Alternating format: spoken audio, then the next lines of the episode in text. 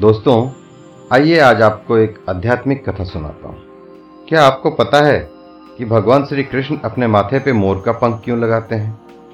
नहीं जानते हैं तो आइए सुनते हैं। कर्म बधी संसार। वनवास के दौरान माता सीता जी को प्यास लगी।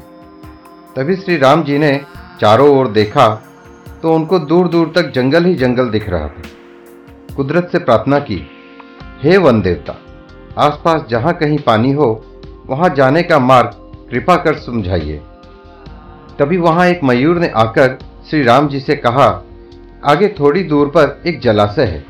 चलिए मैं आपका मार्ग पथ प्रदर्शक बनता हूँ, किंतु मार्ग में हमारी भूल चूक होने की संभावना है।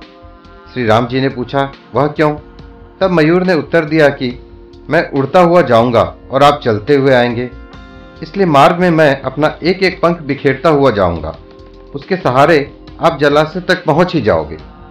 यहाँ पर एक बात स्पष्ट करनी है कि मयूर के पंख एक विशेष समय एवं एक विशेष ऋतु में ही बिखरते हैं। अगर वह अपनी इच्छा विरुद्ध पंखों को बिखेरेगा तो उसकी मृत्यु हो जाती है। और वही हुआ। अंत में जब मयूर अपनी अंतिम सांस ले रहा होता है, तब उसने मन में ही कहा कि वह कितना भाग्यशाली है कि जो जगत की प्यास बुझाते हैं, ऐसे प्रभु की प्यास बुझाने का उसे सौभाग्य प्राप्त हुआ।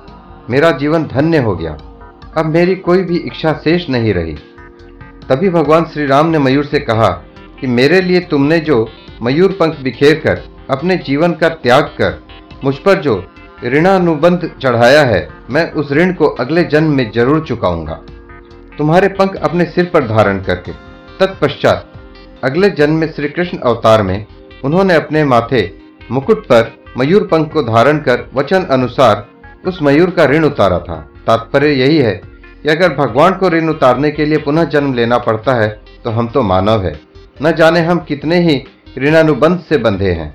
उसे उतारने के लिए हमें तो कई जन्म भी कम पड़ जाएँगे। अर्थात, जो भी भला हम कर सकते हैं, इसी जन्म में ही करना है। मंगल में प्रभात, स्नेह वंदन, प्रणाम। धन्यवाद।